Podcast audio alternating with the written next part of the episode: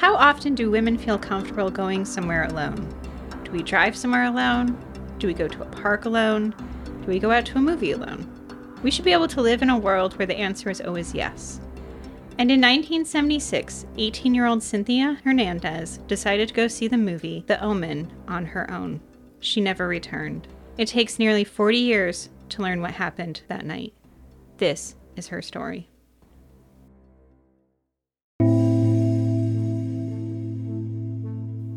Hi, I'm Vanessa, And I'm Aimee. and you're listening to She Goes by Jane.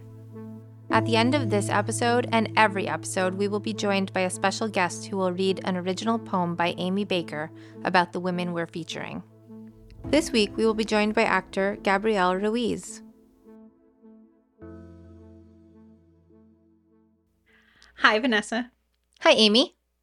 How often do you go places by yourself? Not that often. Yeah, I was actually trying to think about this earlier. Like, do I go anywhere by myself? I mean, it's partially because, like, as a mom, like, I'm always toting along my kid Right. someplace. Exactly. I think that's for me too. Like, I've always either got my husband or my one of my kids with me. Right. But even like anytime like I try to go someplace alone, like I want to go to the store alone, like I will be like, I'm going. And then like someone in my household will just be like, I'm coming with you. So yeah, even when I try to make an attempt to get out there on my own, it's just, it never happens. Yeah, it doesn't work.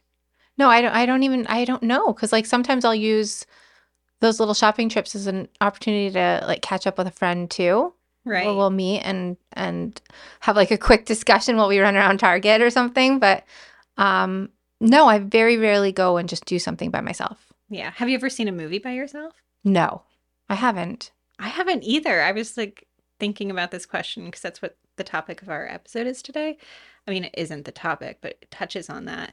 And I don't think I have ever seen a movie in a movie theater by myself. I have not. I think I'd enjoy it, but I don't. I haven't. Yeah. Uh, But I know plenty of people who do all the time. I just, maybe we all should. go to a Probably. By ourselves. This is a, a longer story with some very important details. So we're, we're to dive in. It's August 26th, 1976, and The Omen had just come out the month before. And 18 year old Cynthia Hernandez wants to go see it. Her boyfriend is homesick in bed, and her friend Marcia is out of town in Palm Springs, so she decides to go on her own. And now, Cynthia isn't really one to go to the movies by herself either. In fact, this actually might be the first and only time, but she wants to get out of the house. Well, it's good for her for wanting to go and do it. Yeah. I mean, earlier that day, she had auditioned for the Citrus College Singers. Now, Citrus College is a community college in Glendora, California, where Cynthia lives. And she has just graduated from Charter Oak High School in Covina that summer and was set to attend Citrus for that first semester. So she's away from home right now. No, so she's she's living at home Okay. and going to like the local community college in very shortly. And before she sort of starts her first semester, she's trying out for their their singing group. So that's what she's doing that. day. Okay. So this theater is in her hometown. Yeah, so she lives in Glendora and she went to high school in Covina because they're side by side. Because this area of it's near Los Angeles, it's it's pretty densely populated. But so she's familiar with these areas. So lives in Glendora, college is in Glendora, and her high school was in Covina. So is Cynthia still living at home at this point? Yeah, and I think she intends to stay living at home because the college that she's going to is in the same area as her her home. So I think that's the intent. Okay. Now, Cynthia was the winner of Charter Oak High School's Most Valuable Alto Award, but she was still really nervous for this audition. She'd wanted to join this group of singers, and they were considered pretty exclusive. That afternoon, after she was done auditioning, her mom saw her, and she says that Cynthia was grinning ear to ear. She said that she thought she sounded terrible at the audition, but that the choral director really liked it. Her mom would later say that Cynthia had a nervous energy about the whole thing, which makes sense because she'd been hoping to join this group of singers. So it went well, and she came home, and I think she was just kind of like energized by it. Kind of that space we all go into when we're like excited and nervous about something at the same time. Right, right. Like, where do you put all that energy? This is what leads her to decide to go to the movies when her boyfriend and friend couldn't go. So she says goodbye to her mom and she heads to the Fox Twin Theaters in Covina to catch the 10:30 p.m. showing of The Omen. Oh, so she's going to a late show too. Yes. Yeah, I think probably like, you know, it's you're not ready to go to bed, you're kind of like energized and jazzed up by like what happened. So I think she was just like, I'll just go. Mhm. Right. Her mother, Gloria, she gets up the next morning at 4:45 a.m. to head to work at a trailer manufacturing place in San Bernardino, and she notices that her daughter is not home. So Gloria calls Cynthia's boyfriend to see if he knows anything, but he doesn't. He's not heard from her either. Was her car home or anything? No. So her car's not home. Cynthia's not there. So when her mom calls, the boyfriend is understandably upset because she's not home, she's not with him, and something feels amiss. But for some reason, maybe kind of to reassure herself, Gloria starts thinking like, as long as Cynthia's with her car, then she's fine. I think that would probably be like the hope, right? Right. Right. That like this will kind of all work out. Something's just happened. We'll find her. Now, Gloria has to go to work. So she has her fiance, Tom, and her son, Cynthia's older brother, Maury, go look for Cynthia. They drive to the Fox Twin Theaters where Cynthia went to the movies, and they're going to go see if they can find out anything. Do they? Yeah. What they find is Cynthia's 1963 white Chevy station wagon. It's in the parking lot of the restaurant next door to the movie theater, but Cynthia's not there. Gloria said that as soon as she got the call about the car being found, she knew something terrible had happened. And by the time she got there, the police had already been called. So are they considering it a missing persons case at this point? Not initially. Um, the police initially really brush this off. Um, and we kind of see this over and over that, you know, maybe she ran away and she's 18 and so she's an adult and she has a right to be gone if she wants to. And so they kind of brush this off as a potential adult person who's decided to leave. But really, this is a teenage girl who went to the movies. They found her car, but they didn't find her. Right. Like this doesn't seem like something you'd brush off. No, and Gloria is really not having it. Like the family in particular starts to notice things right away. So, first, the car is clearly not parked next to the theater. And since it's a Thursday night showing of a movie that's already been out for the month, it's not likely that the theater was packed enough that she needed to park that far away. Right. How far is it?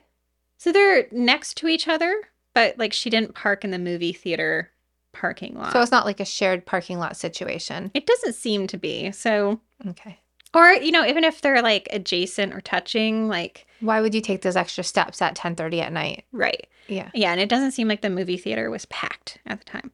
Second, the car was backed into its spot, and this is not something her family thought Cynthia would do because she was bad at backing up into parking spots. Okay. So it's looking to them like someone else reparked her car. That's what they're assuming. Something is up because these two things do not match with the situation. And they would know their daughter. Right. Right. They know her habits. And so they're really like. And the third thing is that the windshield wipers are set to the on position, even though it hasn't been raining. Why would that be? I'm not sure. Right. So all of those things, though, are clues that like something is amiss. But police are not really that concerned because despite all those things, like nothing else seems out of place. There's no signs of a struggle, and no one has reported seeing her or anything odd that night. Do we ever know if she actually made it into the movie theater? No one knows for certain. No one that they spoke to who was at the theater that night, reports seeing her in either case. And so, did she make it into the theater or not? We're unsure, and that's never really resolved. So, we'll never know if she got to go to the movie or not. Right. They question people. They hadn't seen her, but also I think, you know, when I go to the theater and leave, like, could I identify anyone who was in the theater with me? Probably not. I could. but usually when I go to the movie theater, to be fair, I try to pick times that aren't very popular. But I'm just thinking because she's going at 10:30 at night on a movie that's been out for a month that somebody might have noticed her, especially yeah. a young woman alone. Maybe, but like, you know, it's dark. You're there to watch a scary movie. I don't know. Maybe you're not looking around. Yeah. Yeah. So it's not definitive. It's unfortunate case. that we don't pay enough attention to other people to know that sometimes too. Yeah. So police, they're really not concerned, but they do talk to some of Cynthia's family and friends. And I think this is what starts to solidify that something has gone wrong and that the police start paying a little bit more attention because what they find out seemed to change their mind about her being a potential runaway. They learn that Cynthia was well liked by everyone. No one had anything bad to say about her. In addition to singing, in high school, she'd played volleyball, football, and baseball, and she just started dating the December before and had only gone out with three guys. And she really loved her family and home, and she was described as a homebody. So nothing is matching up with someone who is having a hard time or was dissatisfied with her life at all. Not your typical runaway, according to the police. According to the police, right.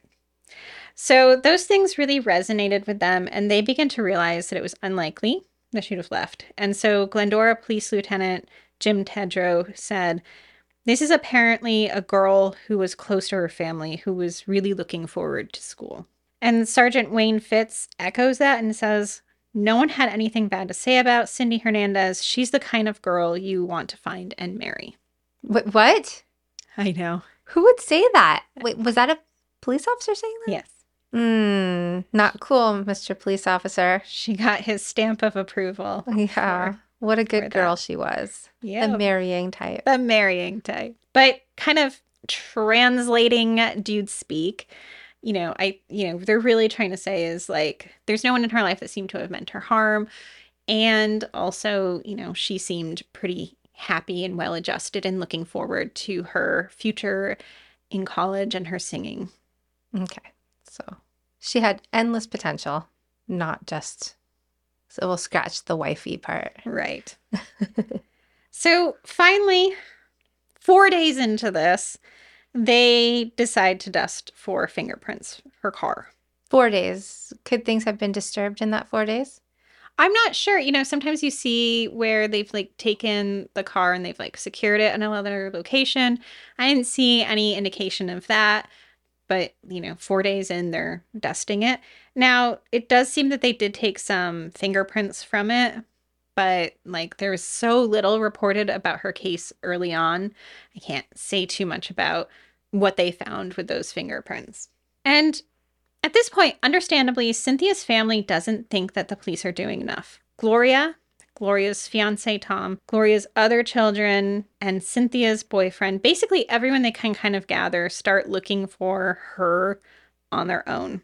So the family, they're looking in empty lots, they're driving around, they're stopping by apartments. Gloria starts using payphones to call around places because she doesn't want to tie up her household phone line in case a call comes in. And she's communicating everything she finds out to Cynthia's dad, who's living in Texas, and they talk daily so that she can give him updates.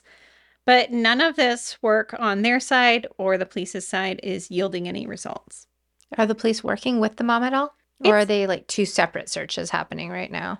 It really seems that like Gloria and her family are are pushing forward their own kind of investigation because they're just not getting what they want. Right. They're just desperate at this point. Yeah.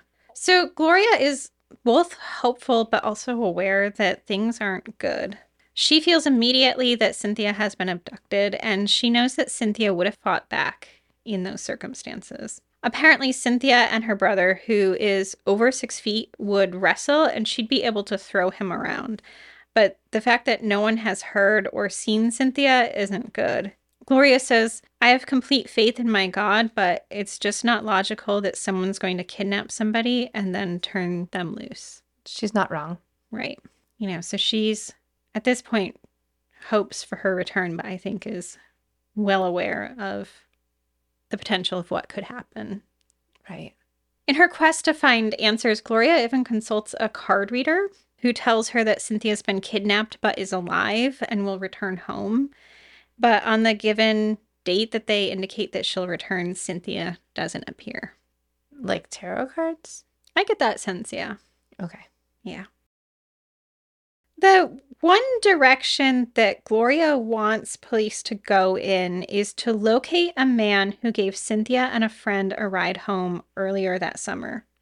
Cynthia and her friend had been selling vacuums, and their supervisor brought them to a neighborhood about 30 miles away where they had no appointments scheduled to show off these vacuum cleaners. So he wants them to go door to door to try to sell them. So he's having two teenage women Yes. going door to door to sell vacuum cleaners. Right. Okay. And Cynthia and her friend don't feel safe in this neighborhood that he's selected, and they try to refuse. And he says if they do that, like he is going to leave them there. Nice. Yeah. Nice guy. They, in fact, still refuse, and so he leaves them. He ditches them like 30 miles from home. Mm. Okay. And so, uh, man, he overhears this and he's like, I'm sorry that happened to you. I can drive you back. And so they accept a ride from them. He's younger. And later on, he starts calling Cynthia repeatedly, asking her for a date. Oh, okay. So he wasn't just a nice guy either. Yeah, he was really hoping to angle for a Wow. The guys in this story so far aren't coming out very well. Yeah, that's just going to continue, really. Oh, no. Um, so she turns him down every time he calls repeatedly, and every time she turns him down. And he had just called the day before she disappeared and seemed incredibly upset this time that she said no. Do we know who this guy is? Gloria does not. She just knows like some vague details about him that, you know, Cynthia had told her. And she doesn't even know his real name. So she's just trying to get like anyone who might have recognized him because this is her only clue. Well, and it's looking like a big one right now. Right, because it's the only one they have. And that's where the case really remains for the next 30 something years. Really? Yeah. Nothing more comes from it. We never find out who that guy is. We never. We're find never going to find out who anything that guy is. But we do find out a lot more. So, this is one of the few cases that we're going to be covering in which the case has been solved. And so, we're going to go back and talk about what actually happened the night she disappeared. We know what happened now. We do. Okay. How did how did this become solved 30 years later? Do we need to do we need to talk about that? we're going to talk about that it's which is the the next bit here it's it's complicated and i have many feelings about it i'm just going to present them to you to see if you have the same questions that i have and i am sure our listeners will have about the progression of this we'll be back in a moment 24 hours ago, I found out the person that I'd been dating and seeing for the last six months as a con man. That is my sister Emma. Andrew Tonks's lies had been so convincing, she'd invested $300,000 with him. However, the tables were about to turn on Andrew. What he didn't know was that Emma had discovered his real identity. But to get any chance of justice, Emma had to act like it was business as usual. Coming up in this series, And that's when murder, all this stuff goes through my mind. I'm really, really scared. I'm assuming Sarah has watched too much Netflix and figures I've been defrauding you. Couldn't be further from the truth. That's what this was a real life story that seems so unbelievable, but it was actually true. a true story that all starts with one simple Swipe to the right. I'm Sarah Ferris. And I'm Emma Ferris, and this is my story Conning the Con.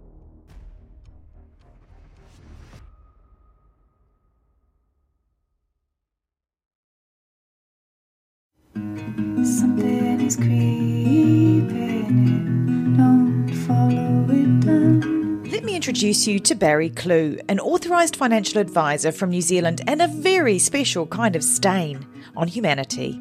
He was a very uh, knowledgeable young guy. He was a registered financial advisor. Type of guy that was bending over backwards to help you. Now, you could be forgiven for thinking that Barry sounds like a great guy, and you'd be right.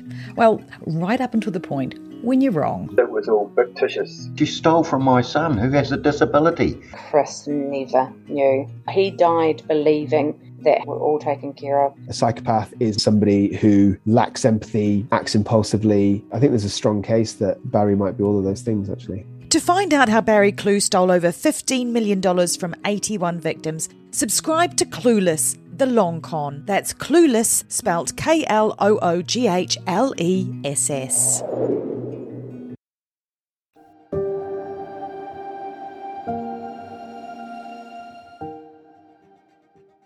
On the night of her disappearance, the man who's going to end up being Cynthia's killer pulled up next to her outside the theater. He specifically liked to hunt teens and women.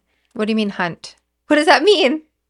He's definitely like a crime opportunist. Okay. And so it's likely that he just saw her there. He pulls up next to her and pulls a knife on her. And then, using that knife, forces her into the back of his truck, where it's likely that he intended to rape her. But Gloria was right. Cynthia is a fighter, and he puts his knife down so that he can use both hands to tie her up, and Cynthia fights back. He's not expecting this, and he panics and strangles her there. So he killed her in the parking lot at the movie theater. That is my understanding of what happens. That's what he said. Mm-hmm. Okay. This man is young. He is close to Cynthia's age. That but feels unexpected too. I know. With most most of what you've been telling me, like other stories, yeah, not usually that young. Yeah, he's in his early twenties. Okay. And she's eighteen. Yeah. He's done this before though. In 1974, so two years prior, he, along with a friend, kidnapped a 17 year old girl, roughly 15 miles away in Chino, California. He used a knife then as well, and he, along with his friend, drove her to another area where they raped her. Did they kill her? They did not. She was let go. Both of those men were arrested for this, and it sounds like they were both convicted for this crime. But again, like a lot of the other stories you tell me, he obviously didn't serve enough jail time. He did not spend much time in jail, no. And now, this killer, he ends up buying or running an auto detailing shop in Covina. So that's where the movie theater is. So it would have been likely that he frequented this area that Cynthia was in, which means this was kind of a crime of opportunity. She just happened to cross paths with him that night. Wrong place, wrong time. Just this guy was just going to look for anyone who's by themselves. Yes. So he has killed Cynthia. And this is all when she arrives, right? Well, they don't know if it's before Oh, after. we don't know if it's before or after Yeah. the movie at this point. Okay. Yeah. So we don't know the timing of this, and he doesn't seem to have given indication. Okay. So he's killed Cynthia and he takes her body to the San Bernardino Mountains, about an hourish away, where his family owns a cabin in the Lake Arrowhead, Twin Peaks area, and he buries her body in a shallow grave. Is this his first murder? It seems to be, yes. Okay. That October 14th, so Cynthia went missing on August 26th. A dog owner. That same year? Yeah. Ew. Okay. A dog. Oh, It's uh, well, I know what's coming next. In the, the this dog owner lives in the Lake Arrowhead area and sees his dog with a human skull between its paws. Mm-hmm. So dog walkers find a lot of things. Yes. Which we now know. We're learning this, Mm-hmm. and it just keeps getting confirmed over and over again. Yeah. Yeah. Yeah. The dog owner turns the skull over to the police, and this is where things start to get a little bit questionable to me. They assume that the skull is from an older Native American burial. What would make them think this? I have no clue. Is there a Native American burial ground nearby to the cabin?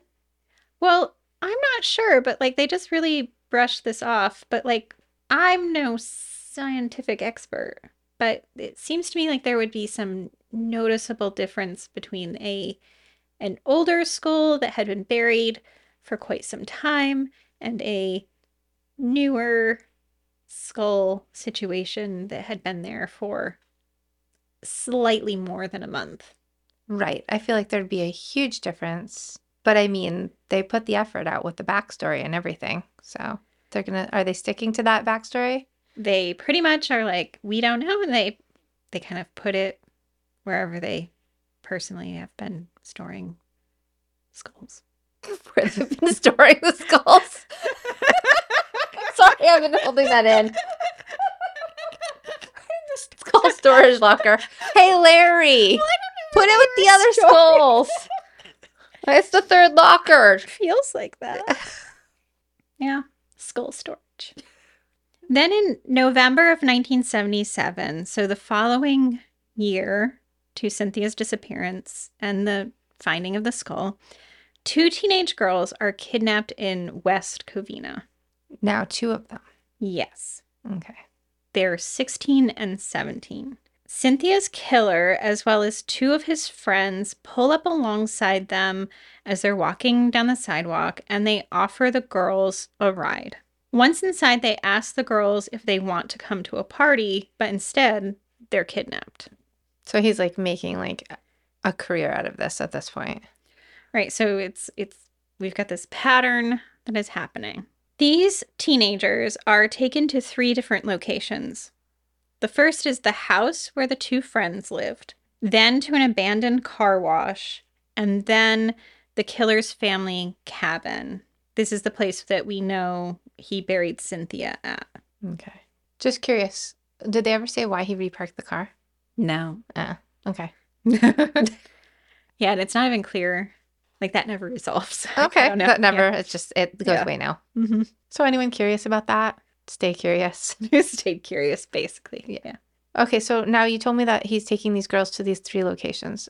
They're alive this whole time? Yes. So why is he taking them to each spot? Do you know? Uh, so the girls are held for six days. Whoa. Mm-hmm. He did he let them go? They are let go. During their six days of captivity, they are raped, and Cynthia's killer also threatens to kill them during this time period. This is horrible. Mm-hmm. And the teens and their the killer's friends, they also say that while they were at the cabin, he showed them bones and said that they were from, and this is his phrasing, a Mexican girl that he killed. Okay. Now, you're saying he has friends, multiple?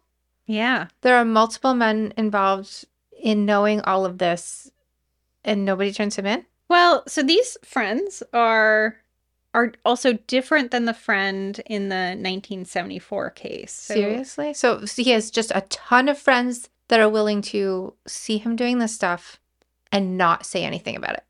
Well, because also they're all participants in it too. So in the 1974 case, both him and the other person are sexually assaulting the teenager. And in this case, it's all three of them as well. The story is terrifying. Why are there so many of them?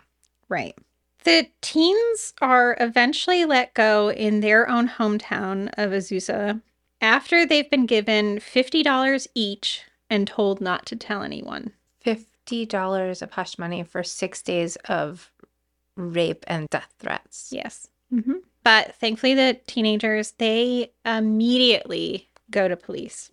Good. They lead police to the home of the two friends, but when police go to arrest them, they're at work Instead, they arrest the mom of one of the men who they believe knew the teens were being held. Did she know? I I believe it, like that was the assumption. I think so. Gosh, even the women in the story aren't good. Yeah. Yeah. So the friends eventually turn themselves in, and Cynthia's killer is arrested at his home later. And investigators are given information about the bones at the cabin. They're told that this is what happened, that they were shown bones, and were told that he had killed someone. And this is when the Los Angeles County investigators call a captain at the San Bernardino Sheriff's Department, Jerome Ringhofer, and let him know what's going on in San Bernardino. Okay, so I have a question. So, how long is all this after Cynthia disappeared? So, we are slightly more than a year out from her disappearance. So, this is slightly more than a year out. We basically have like a, we have a skull, we have bones, we have a confession. Mm-hmm. But at the beginning of the story, you told me that it would take 30 years to solve it. Yeah. I'm not keeping up with your math right now. Uh, That's because the math does not math here. So there's more. Yeah. Yeah. So LA County sends some crime lab personnel to the cabin and they tell Jerome Ringhofer, the San Bernardino Sheriff's Department guy, that there's a grave in the forest. And so Jerome and the others, they search this area and then he goes back to look more around the cabin. And he decides to look under the cabin, and that's where he finds five rib bones underneath the porch. Are they Cynthia's? Yes, but they don't know yet. So all the bones they're finding are all Cynthia's in the different locations. Mm-hmm. So these bones, they confirm the story that the girl said and that the friends told investigators. But at this point, those are considered two separate instances the skull that was found, that was believed to be from a Native American burial, questionably so, and the rib bones underneath the porch of this guy's family cabin. Okay. And I can't believe that I'm saying this, but the men, including Cynthia's killer, they seem to face charges of kidnapping and assault of the teens, but that's really where the story about the bones pauses for a long time. I can't find any indication that they pursued anything for the discovery of this bones or the testimony or statements from the teenage girls and the men who said he said he killed someone. So we're just completely ignoring the fact that this guy probably murdered at least one person at this point. Yeah, I am I am really shocked that you can find what is described as a grave site and whole human bones underneath a family cabin of a man who has kidnapped and sexually assaulted at least three teenagers and threatened to kill them. And threatened to kill them. Yeah. So again, man with a history of kidnapping and assaults, both in 1974 and 1977. We have another young woman missing in 1976. We have bones at a cabin, and we have witnesses say that he killed someone and that she was Mexican and that no one put any of those clues together. It seems like you would have to try really hard to not put that together. Like this, it just completely astounds me. Now, I know I'm being like super critical because I am looking at this from a, mm-hmm. a a lens that is further back that can kind of see all of these things and kind of put them together. And so someone said to me when I was presenting like, this list of things, they were like, "Well, how do you know that police weren't working on building a case against him during this time?" And how do we? Largely because police were considering a completely different killer for a while. Mainly because police were considering another killer for a while, and he had killed two tweens in Oregon. And because he briefly lived in California around this time period, that seemed to them like a possibility. And so they were not pursuing this angle at all. And I do understand that we have some different county jurisdictions here different police organizations like working the same thing. But like if two teenagers are picked up in West Covina and a body is found at this or remains are found at this guy's family cabin and they said that he had killed someone who is Mexican and there's someone of Mexican Irish descent missing from Covina, how does it not get put together? Right. And even if they don't connect those two things, when somebody says, Hey, my friend said they killed this Mexican girl, wouldn't you be, Oh, okay, let's investigate that? Exactly. So maybe they wouldn't put it together at first, but shouldn't they be at least investigating both cases at this point? Right. And really, nothing comes of it for a very long time. It's not until 2009 that the skull and rib bones they're connected through DNA testing. Okay, so they did keep both those parts. Yes, so they realized that that is not two separate instances, but one. And they label that victim a Jane Doe because she has no identity. So she's one of the unidentified. In 2011, Tim Staub, who's the lieutenant in charge of the Detective Bureau in that region, he decides to reopen Cynthia's case. And she's their longest missing persons case in Glendora. So they're going back and trying to clear up these older cases. Okay. Around 2014, he says that their investigation led them to San Bernardino, and the San Bernardino Sheriff's Department took over the investigation. It's likely then that they had started to consider Cynthia as a possibility because they collected DNA samples from both Cynthia's mom and her sister. Okay, so we're starting to put the pieces together. Yes. And that's how they identify that this Jane Doe is, in fact, Cynthia and that she had actually been found many years before. And where's the killer at this point? The killer, they soon identify him. No one makes clear how they make that connection, but maybe someone was like, hey, the these pieces fit together. Mm-hmm. He's now a 61 year old inmate at the California Institute for Men in California. Okay, so he has been in prison for quite a while? No. Oh, oh, okay. No. He was just out living his life and just happens to be in prison now? Yeah. So he had been arrested in May of 2011. So he'd been in prison like what, three, four, well, five years. Okay.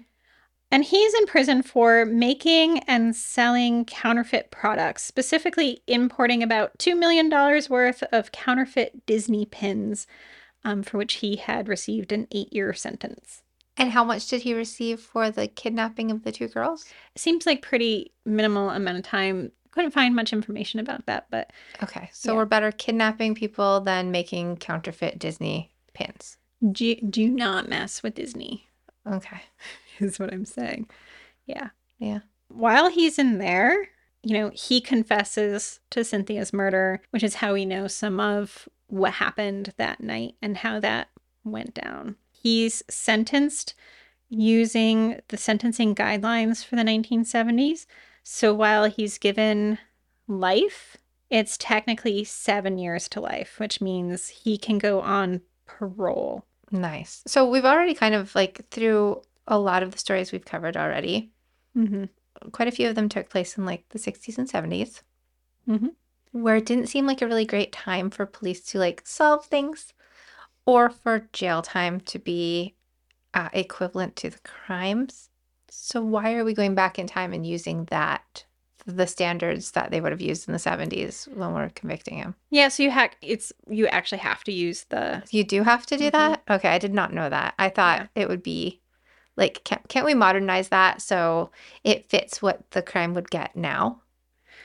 Yeah, well, I mean, it, that gets complicated, right? So, like, what about times that they were harsher on drug sentencing? But yeah, I don't know. I feel like it should be up to standard times. And I feel like if somebody is just like out wandering around free, can we just give them like a few extra years to like make up for that? Like, Like a little bit of back owe- pay, like like interest on it. in this case, like, what that means is he started his sentencing for her in 2016. And that means that in this year of 2023, and I cannot believe it's been seven years since Mm-hmm. he was eligible for his first parole hearing this year.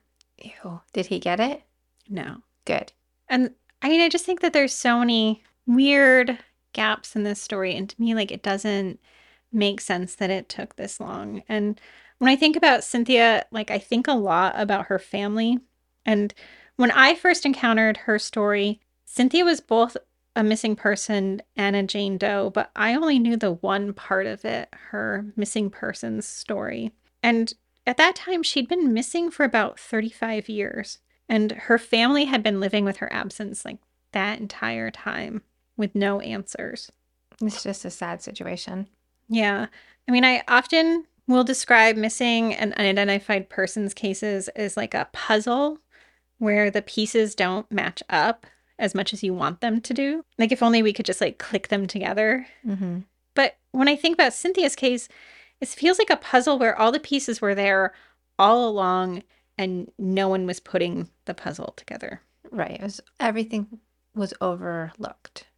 Yeah. And around the time of sentencing, the man who would have been her stepfather, he said that he and Gloria had relocated, but that they kept the house in Glendora as a candle in the window in case she ever returned. That's so sad. And that's the reason why I wrote these poems in the first place. And we are telling these stories because we don't want to forget these stories or their families. And we want to shine our own light in some way to help call attention to these cases. So I'm incredibly grateful that her case has been solved and that her family has some knowledge of what happened to her. And I hope that other cases get resolved as well. We are now going to listen to Aimee's poem, The Fox Twin Theaters Plays the Omen, read by actor Gabrielle Ruiz. Gabrielle is best known for her starring role on the CW series Crazy Ex Girlfriend. She's also been in Better Things, Modern Family, Law and Order SVU, Orange is the New Black, Mr. Mayor, Star Trek Lower Deck, Spidey and His Amazing Friends, and the feature film Sex, Love, and Salsa. She will next be seen in the upcoming feature film Man in the Long Black Coat opposite Christopher Lloyd and Dermot Mulroney. Gabrielle has also performed on Broadway in roles in If Then, Evita, In the Heights, and A Chorus Line. If something frightening happens today, it means the earth moves in circles. On the screen, a woman hung from a window, and the bearer of fire was in the shape of a black dog. She let popcorn dissolve in her mouth as a man died by the cross, as a woman fell from the stairs. And the words, The child is dead, echoed through the theater. Somewhere, swans swim on a river and a comet fills the sky. And here, outside the theater, she walks on a sea of knives. The night thorn dark, heavy with the sound of leaves. Here is our hope. The star of Bethlehem will destroy all the sons of tumult. You are one day closer. More information about our show or to check out other shows on the network, please visit evergreenpodcast.com. Bye, Vanessa. Bye, Aimee. Hi, I'm Sean McCabe. And I'm Carrie McCabe. We are, well, married, obviously, but we're also obsessed with the darker side of things. True crime stories, alien abductions, poltergeists. If it leaves you scratching your head and keeping those lights on at night, we want to hear about it. That's why we host the podcast Ain't It Scary with Sean and Carrie. Every week, we bring our listeners a true story guaranteed to send chills down your spine.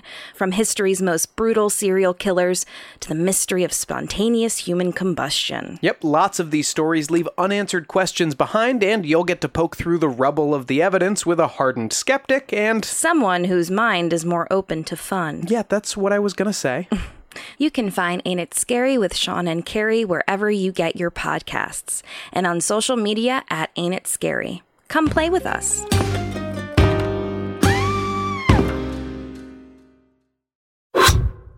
So, when the scammer uses the hypnotic method of building rapport, then they create dysfunctional, delusional reality.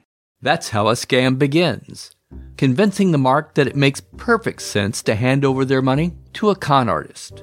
The Scams and Cons podcast tells you how scams are run. You'll hear how people are convinced to buy fake art buy machines that print money, or steal your house. I get a phone call from my wife, and she let me know that they had decided to move all our stuff out.